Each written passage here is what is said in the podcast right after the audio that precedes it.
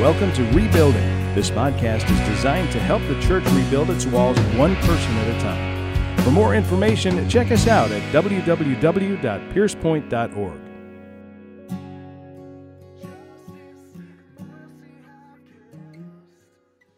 Well, good morning, everybody. How are you this morning? You're doing well? If you have your Bibles with you, turn with me to Titus chapter 2. Titus chapter 2. Uh, this morning, we continue in our series, Adorn, and I'm going to explain that in, in just a second. If you're using a digital Bible, I will be using the NASB translation of the Bible uh, as well as bouncing to a King James passage uh, if my memory serves me well. So, uh, Titus chapter 2, this morning we continue in week three of our series Adorn. In week one, we set the table for what this looks like. And then last week, I, I, I took, you know, uh, aim at older men. And this week, we're going to talk to older women. I'll clarify that so I don't get the daggers that I'm already getting. Anyway, so but but here's here's the overview of the sermon that that as Christians we are called by God uh, to, to adorn his gospel. That is, that we are, the, the picture that I gave you guys a couple of weeks ago is that we are to put the frame around the masterpiece, okay? So if the gospel is the Mona Lisa, if the gospel is the masterpiece, if, if the power of God unto salvation, which is what the Bible says the gospel is, if that is the masterpiece, then our lives lived in holiness and righteousness before God, that's the adornment of the gospel. That's the frame around the masterpiece okay? We don't by by our holiness and righteousness by by the way we live in view of mercy we don't add to the gospel. The gospel doesn't need your help. Can you actually say that to somebody next to you? The gospel doesn't need your help. Say it the gospel doesn't need your help, right? The gospel doesn't need your help. But God has called us to something powerful, and that is He has called us to adorn the gospel. Uh, the way I want you to see adornment is the same way a picture frame uh, adorns the masterpiece, the same way that makeup adorns the beautiful woman. It simply points to what already exists, it points to what is beautiful. Okay, so this is really important. And so when we live our lives in view of mercy again, we are living our lives to make much of Jesus. Now, the gospel is multifaceted. The gospel is much bigger than I think we have given uh, it credit for.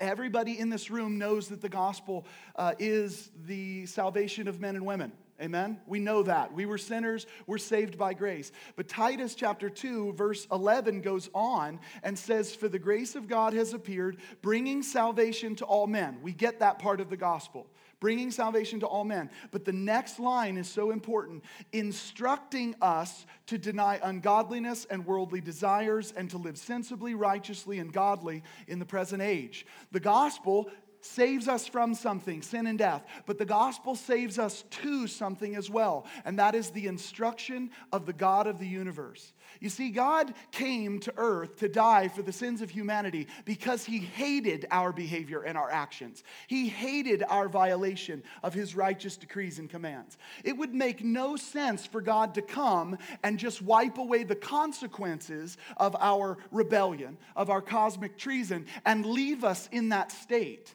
This is why it's so important we understand that the Bible tells us we are not to continue in sin so that grace might abound. It is the grace of God that came to save men and women, but it is the grace of God that came to instruct men and women in righteousness and godliness and holiness. And when we understand that that's the gospel, adorning that gospel is, is easy peasy. It's a no brainer. We're all in for this. Why? because we've been redeemed. Amen? We've been set free. Things have been completely changed and transformed. So, God has not just saved us from something, church. He has saved us to something. He saved us from sin and death, but He saved us to the Spirit and life and joy and happiness and all the things we sang about already. Amen? So, this is so important. So, adorning the gospel is the call of the Christian. Now, I made a really important uh, kind of disclaimer a couple of weeks ago, and that in that in our adorning of the gospel, we, we do this always in view of mercy. Sorry, I'll take a drink here in a second, but we do this always in view of mercy. We must never get the order upside down. We do not do this to earn our salvation, nor do we do this to pay Jesus back for what he did. You can't do it. Ain't enough pocket change in all of our pockets, plus all that have lived throughout humanity. It does not work. Not enough good deeds can, can do what the spotless lamb alone could do. Another disclaimer that I, that I gave to you is that, uh, that what God has called us to, adorning the gospel, is inspired. We see it right here in Titus chapter 2 that we're to adorn the gospel of Jesus, we're to adorn the doctrine of Christ, we're to do so with our lives. What we're called to do, inspired. This is where it gets tricky for people. How we're supposed to do it, also inspired. Guys, this book is a prescription for your life. This book tells us so many things of what God expects and how He wants us to do it, and the heart we're supposed to have in doing so. That when we read it, we should just be floored by what God has called us to, but we should also be gladly submissive. We should be obedient to that truth. Amen? Amen. Can I get an amen from Barney? Amen. amen. Awesome. Okay. Barney gave me a, a good amen. That was good. This is my amen corner. They said so. So if you want to join it, front row, anytime you want to be here. I promise I don't spit either. Hmm. Just so you know, much. Okay, so so what God has called us to, adorn the gospel, and how God has called us to do it is equally inspired. Here's what God says older men are called to do in uh, adorning the gospel. Older men are to be temperate, dignified, sensible, sound in faith, sound in love, and sound in perseverance. Now, if you were here last week, you remember that that's a tall order. That's a tall order. That's a, that's a big deal. But we, here's the beauty we've been given everything we need pertaining to life and godliness, haven't we? The Spirit of God resides inside of our hearts, right?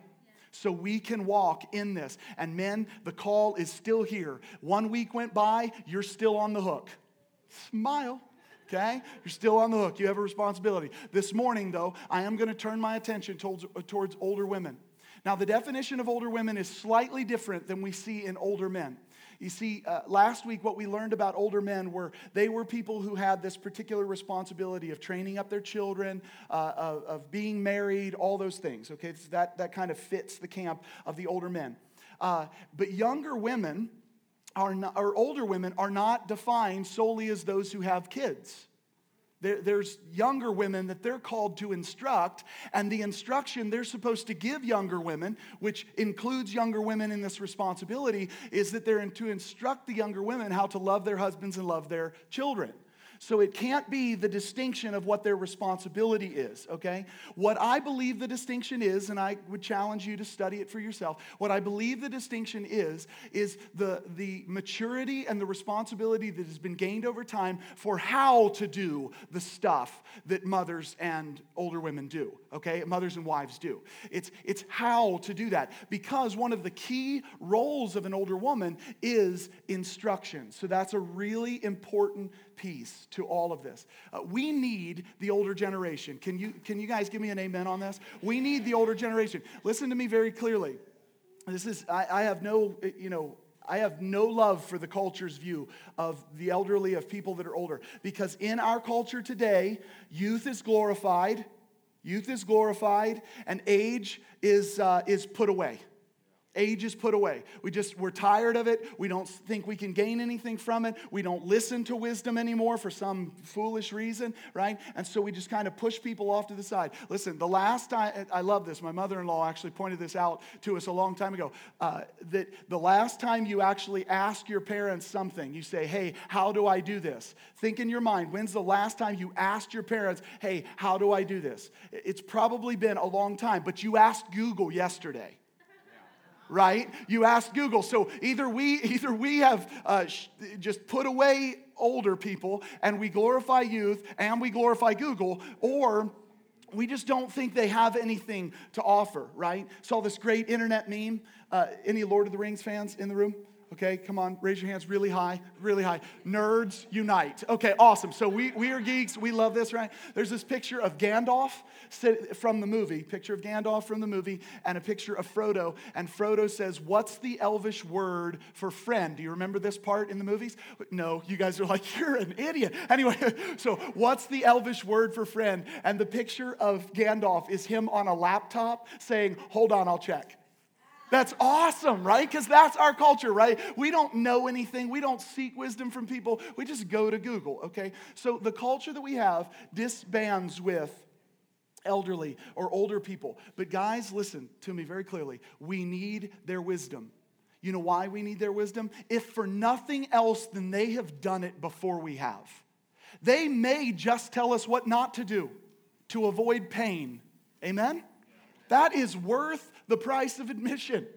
Okay? So I'm not going to have all the old, older people stand up. Anyway, so, but the point is, we need to respect that reality. So, we're going to talk to older women. We've seen a little bit more of their distinction. They're those who teach. Now, this is going to be a shocker to all of you in this room. This is going to be uh, just new information, revelation for you. I am not, never have been, nor will I ever be a woman or an older woman. Okay?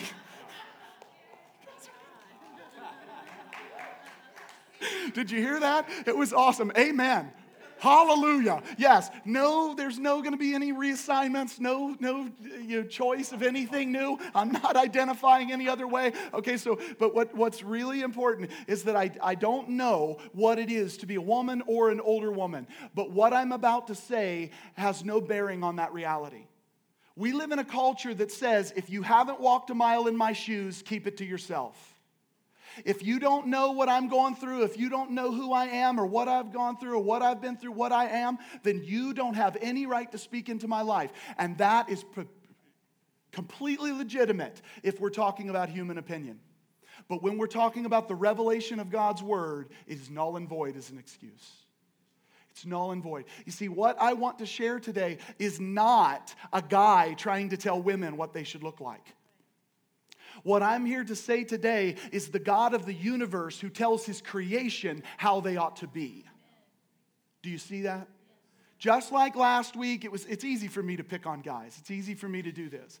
It's not so easy for me to get up here and talk to women because you guys have the most unbelievable stares I've ever experienced in my life, and I'm getting them right now. But what I want you to know is that what is said here is, is the inspired word of God. Please don't hear Nathan. Please don't hear Nathan. What I want you to hear is the God of the universe who, who cares for his creation and has a particular way that they should live. Okay? So there's, there's your disclaimer, right? I don't know what it's like to be a woman, never will I okay? But I do know what God's word says. So without further ado, let's just jump right in. Titus chapter 2, starting at verse 3, here's what it says Older women likewise are to be reverent in their behavior, not malicious gossips, nor enslaved to much wine, teaching what is good. And look at what follows in the teaching, so that they may encourage the young women to love their husbands, to love their children, to be sensible, pure, workers at home, kind, being subject to their own husbands, so that the word of God will not be dishonored. Piece by piece, let's fire through it. Older women likewise are to be reverent in their behavior. The word reverent here means holy or fitting in their behavior. But for me personally, I, I, fell in love with, in, in my study, I fell in love with what one of the early church fathers said. Ignatius said this He said, This is the kind of behavior of one whose very demeanor is a great lesson whose very demeanor is a great lesson. We all know somebody like this. We've all met somebody in our lives where their, their behavior, you just want to take notes.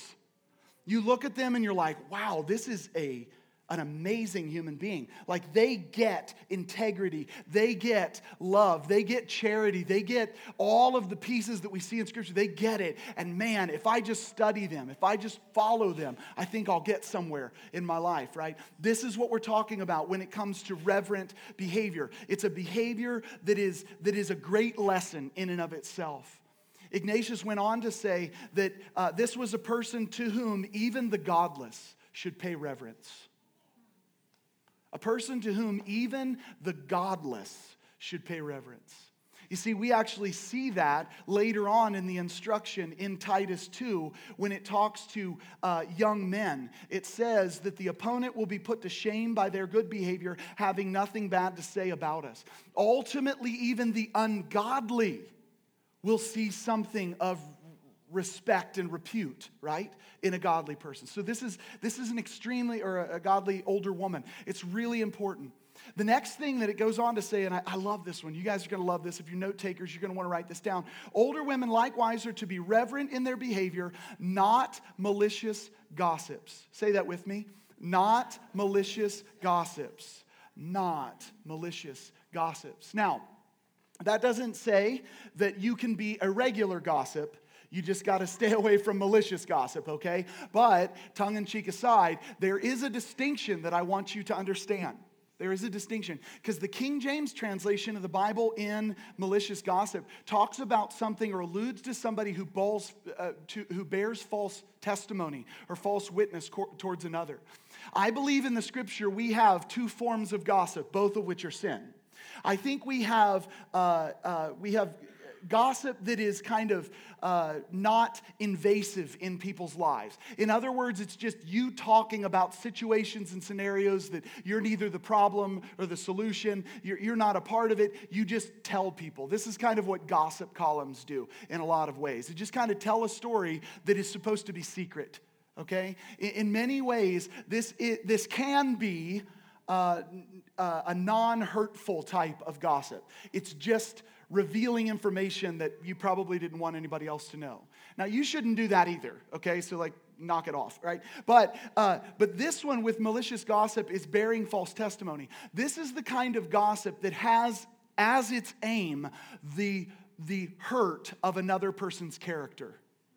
Do you understand where we're going with this? Bearing false testimony causes the rest of the world to see that person in a different light.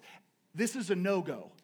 This is a no-go, right? The scripture tells us that we are to be we're to be people of truthfulness. We're not people of lies. The, who is the devil? He's the father of lies, right? We're, we're nothing like him. We're supposed to be people of integrity. So when it comes to talking to other people and about other people, listen, I love the old, you know, it's the mother saying from back in the day, right? Which is, if you don't have something nice to say, you guys got it, right? I don't, I don't have to say it. You guys get it. So, uh, this is what we're supposed to be and do. We should not be malicious gossips, but older women, you have a responsibility in not being a malicious gossip.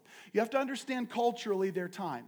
In a large way, it wasn't just their priority to that their, their home wasn't just their priority, but rather their place was uh, home, right? So they were, they were supposed to be at home. We have a different world, right? Where we, where we work and everybody does something and, you know, who's the breadwinner, who knows, right? But, but we, they did live in a slightly different culture in which there was, there wasn't as much maybe to do, okay? I don't agree with that fully, but this is what you hear. There wasn't as much to do, right? And so talking about people or talking about things was common, especially in the city gate. But this is a no go because we're bearing false testimony and we malign other people. So listen, it doesn't matter if you're a stay at home mom or you're a 90 hour a week working woman. Listen, talking about other people bearing false testimony is not fitting for an older woman. And it's specifically not fitting when you're trying to teach young daughters and when you're trying to teach younger women what it looks like to follow Jesus.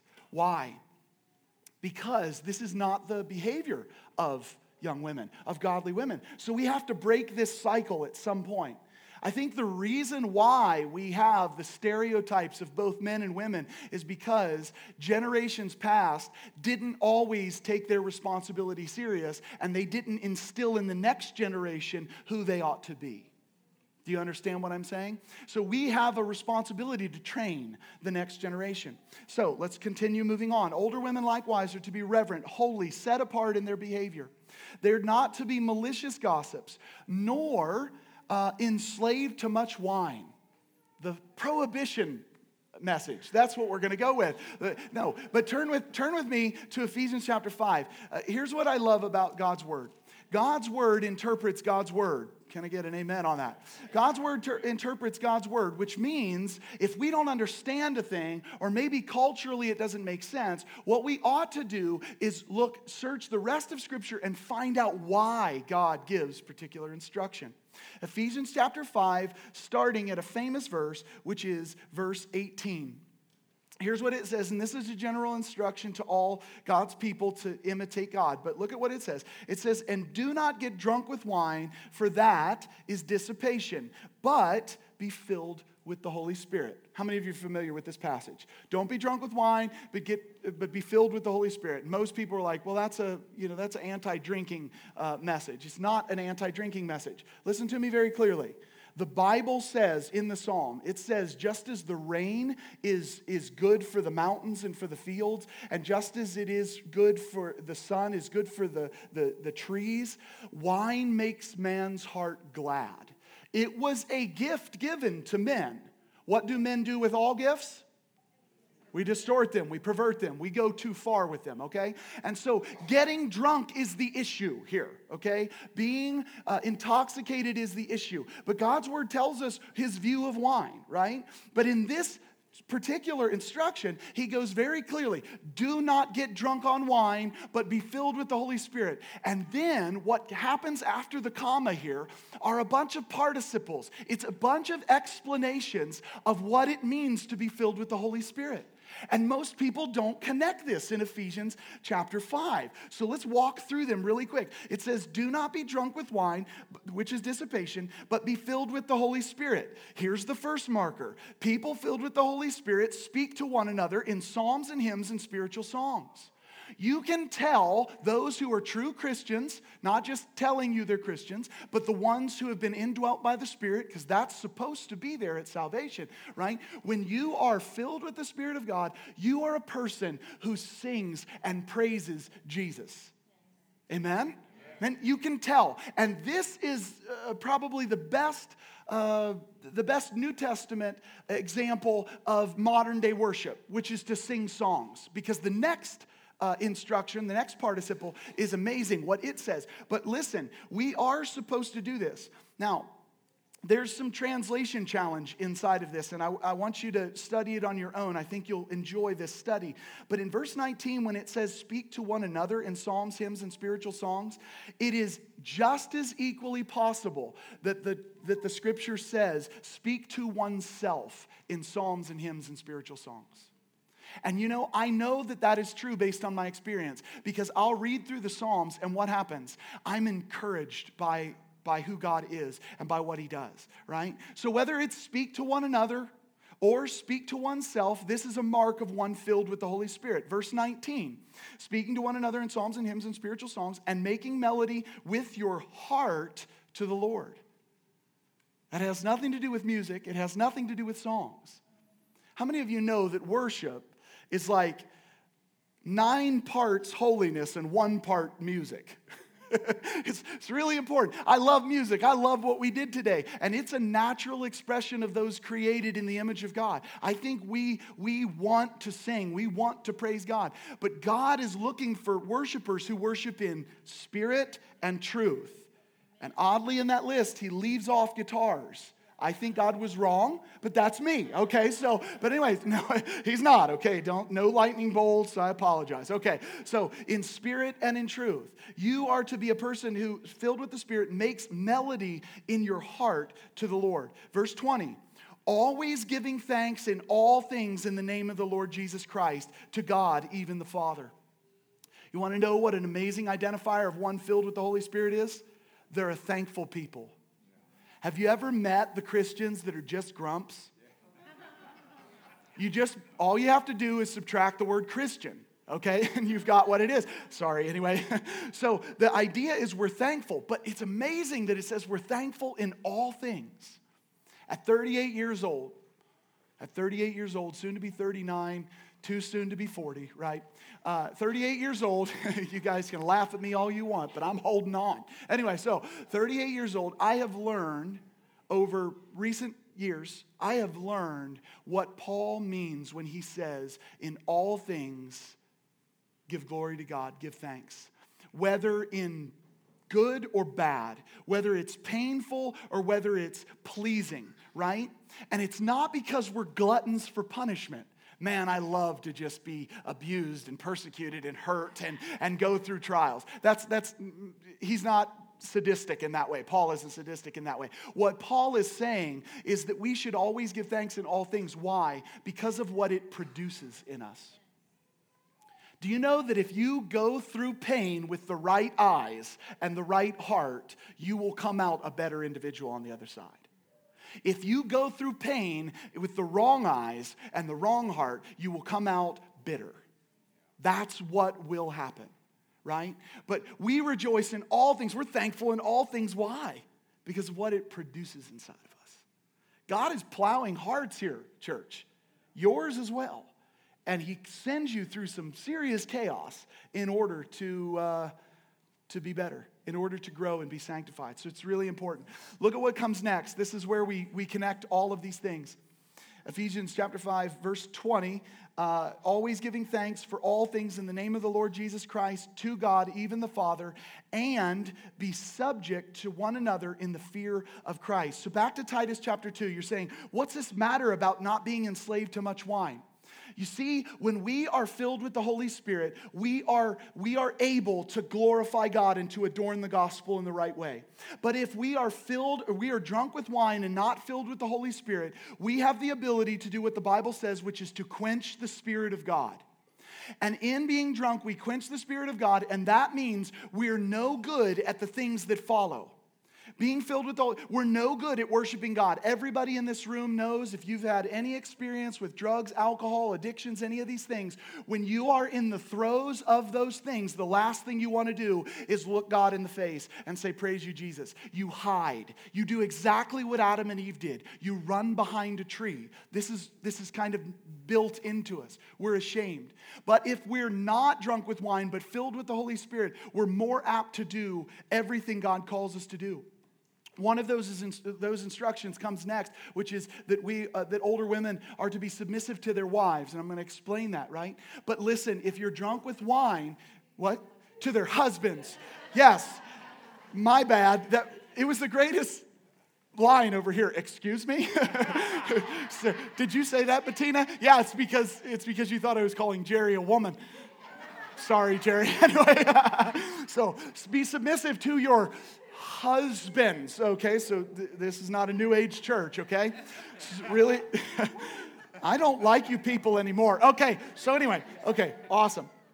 But when we're filled with the Holy Spirit, church, listen to me clearly. When we're filled with the Holy Spirit, we, we won't quench the Spirit. We won't uh, misstep. We will do as God has called us to do, right? So, this instruction of don't be drunk with wine or don't be given to wine is an instruction to older women that says, you keep a level head on your shoulders, you be filled with the Spirit of God, and you be useful for His purposes.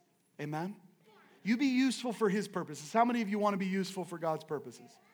How many of you older women want to be useful for God's purpose? I'll put my hand down now.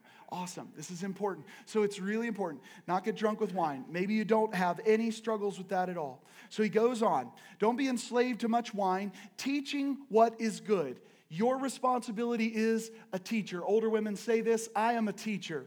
I am a teacher. Say it again. I am a teacher. Say it one more time. I am a teacher. You are a teacher, whether it's through your life or through your words. You are a teacher. Here's what you teach that you are to encourage the young women to love their husbands and love their children. Let me give you two Greek words uh, philandros and philotechnos. Those are the two Greek words that are covered here, okay? Philandros is love for your husband, philotechnos is love for your children. Older women, you are to teach younger women what you already know, which is how to love your husbands and how to love your children. But what type of love are we talking about? This is really important. There's three main types of love that we find in the scripture there is eros, which is a love of attraction. Eros, a love of attraction. There is phileo, which is where we get these two words, philandros and philotechnos, right? Phileo, this is a Greek word that means affection. We've got attraction, we've got affection, and then we've got agape, which is action, okay? Which is a love of action. Okay, so I, I need you to hear me real quick because this is something that's been gone wrong in the church. The scripture, eros, is where we get the word erotic from. That is a love of attraction. Like, that person is beautiful, whatever we might say, okay? The scripture never says that God is eros towards you and me. Doesn't say it. He's not eros towards you. There's no inappropriate, weird stuff, okay? This is important. It's not eros. The Bible talks of two types of love that fit the church and human beings phileo, which is in an affection. He calls Moses and Abraham a friend. That's the affection we're talking about. He is the bridegroom for the bride who is the church. Affection. You guys see that idea? But when John 3:16 says for God so loved the world, he did not say for God so thought you were awesome and beautiful and wanted to change the world for you. It was for God so moved heaven and earth to make your circumstance different. That's what John 3:16 says. This is why it's important that we don't look at this and say, "Oh my goodness, look how beautiful we are and God just was so attracted to us." There was nothing attractive in us, church. But God agape and moved the world to love us. But in America, we only have one word, right? It's love. I love my pizza. I love my wife. I love this. I love it. No, like there's got to be more in our understanding. In the Greek, we have it. Eros, a love of attraction. Phileo, a love of affection. God does communicate this. And then uh, agape, a love of action. God ascending to the hill to die for you and for me. Isn't that amazing?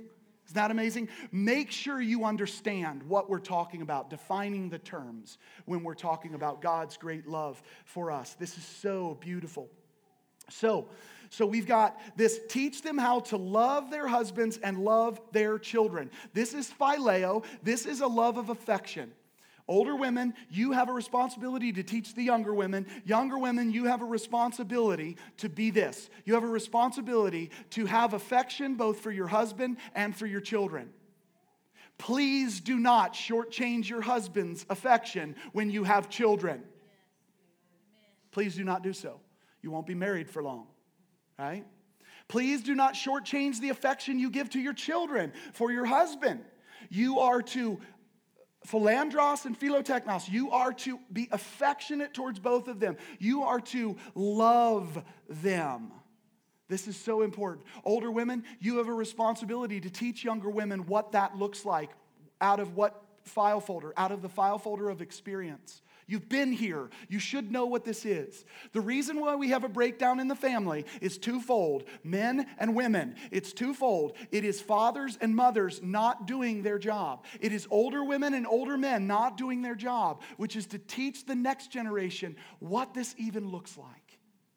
Man, I'm grateful to be raised in a very solid and loving family. I'm grateful for that. I'm even more grateful that I married a wife who comes from a loving family and understands that. And with those two things, there's no guarantee we'll get it right. But we have a great model. We have mom, dad, John, Kathy, gone. We have older men and older women. It's the only time I'm going to get to say that without getting smacked, right? We have older men and older women that are modeling this for us. And it is valuable. It is valuable. So, this is an important instruction for older women. We're reaching the end, guys. So here's what it says it says, Older women, teach the younger women to love their husbands, be into your husbands, love their children, be into your children, to be sensible. We talked about it last week. We talk about wearing sensible shoes. You need to be the right pair of shoes for the right situation in all situations. Moms and dads, older men and older women, be sensible. Next, be pure. That is undefiled. Uh, this gets back to a phrase in verse 3 that says, Women likewise be reverent or holy in your behavior. What is pure? What is holy? It is set apart for God's purposes, not your own. You don't have your own agenda. You were bought at a price. You surrendered. It's Jesus now, right? Workers at home. Women, say that with me. Workers at home. I'm getting the stares. I'm looking down. Say it again. Workers at home. Okay. It's really important. The Bible does not communicate that women should be barefoot, pregnant, and in the kitchen. It doesn't communicate it. That message communicates that older women should teach younger women the same thing they know, and that is to make their home priority rather than place. It's to make your home priority rather than place. Here's why I know that this is true. Because when you rewind in your scripture back to Proverbs 31 and you study what a virtuous woman looks like, who in the scripture is married with children, when you study what she looks like, she buys fields and sells them. She, she goes to afar to buy produce and to do all these different things. Her home may not always be her place, but her home is her priority and she cares profoundly for it. There is one more thing that I'll say before I move on because I'm getting uncomfortable myself up here. Okay, so there's one more thing that I want to share with you, and that is if your home is your priority, it will also be your place from time to time. You would never let your husbands get away with something like this, saying, My, my family is my priority, but they never come home. You would never let them off the hook for that. You'd say nonsense. You say we're your priority, but you never show up. Women, the same thing. The home is your priority, not your place per se, physical, you know, orientation. It's your priority, but anything that is your priority will demand your place. Every husband, every father, every mother, every wife is going to be home. They're going to have to be home at some point. Otherwise, it's not priority. Amen? So, this is so big. When we read the scripture for what it says, it will change how we look at it. So, he goes on be sensible, pure, workers at home, kind. Just, just be kind. That's awesome. Be kind. Be subject to their own husbands. That word subject there is a phrase, is a Greek word, hupotasso. Will you say that with me? Hupotasso. Come on, say it like with some attitude. Hupotasso. That's awesome. You guys are awesome. I got you on record doing this. Okay. Hupotasso, in its most basic form, and you need to brace yourselves for this, in its most basic form means do what you're told. so we're going to have a potluck now. And uh, just thank you guys for coming. Uh, there is not a chance in the world I'm leaving it hanging there, okay? That is its most literal translation. But, but here, older women, younger women, all, all women in this room, I want to point out two really important factors. Number one, the scripture does say hupotasso to wives to submit to their husbands. It does not say women submit to men. Please don't the Bible doesn't communicate this. The second thing we have to remember is what the full Bible says. 1 Peter chapter 2 says all Christians should submit to the governing authorities, hupotasso. Men, you are to submit. Chapter 3, verse 1, it says, Wives, hupotasso, to your husbands. Verse 7, it goes on and says, Husbands, do likewise. Well, crap, right? Thought we were off the hook. No, we're not off the hook. Do likewise. In chapter 5, verse 5, it says that, that the younger are to submit to the older out of reverence and respect because the Bible does care for age and hasn't discarded it, right? The younger are to hupotasso to the older. And then it says in the King James, it says, all y'all, hupotasso to all y'all okay? That's, that's not actually the King James, but anyway, it's close enough, right? Just take my word for it, right? It says that idea. And then we fast forward to Ephesians and it communicates the same thing. Those people who are filled with the Holy Spirit, what are they to do? Hupotasso. We submit to one another out of what? The fear of Christ. Why would you submit? So, so here's, here's the deal. That, that's, that's the big teaching part. What I want to end with is this I want to paint you two pictures of how husbands, older men, and wives, mothers, older women are supposed to hupotasso according to the scripture. In Ephesians chapter 5, it says to men, You are to love your wives as Christ loved the church. You know what it says next? Who laid down his life for her. Men, I'm talking to you. Women, you should listen so that you could hold them to it. But anyway, so men, I'm talking to you. You are to love your wives as Christ loved the church. Your hupotasso, your submission looks like this. You better be willing to go to the hill for your wife. You better be willing to climb up on that cross and bear the scars of love, scars of pain, scars of what marriage can be at times. You better be willing to. And listen, I'll give you this. I'll give you that you're the king of your castle. I'll give you that the Bible says that God is the head of Christ and Christ is the head of man and man is the head of woman. I'll give it to you. That's perfectly fine. But I want you to understand if you want to wear a crown as a king, understand what your crown looks like. Like Christ, put a crown of thorns on your head. You don't get jewels and gold and diadems and all of these things until Jesus glorifies you. You die. That's your hupotasso. Okay? Now, wives, it should be easier for you, right? Because if your husband's doing that, wouldn't you be willing to hupotasso? I would, right? I didn't mention a dance move there, guys. Okay, so I'm, I'm, just, I'm serious, right? If your husband is sacrificial, he's given his everything to you, wouldn't it be natural? Wouldn't it be easier? I'm not saying it's always easy, but wouldn't it be easier for you to submit? It'd be amazing. So, guys, do your job. Do your job. You want a better marriage? You want a better life? You want a better family? You want a better. You're the man. Be the man. Do what you're supposed to do. Wives, here's your hupotasso.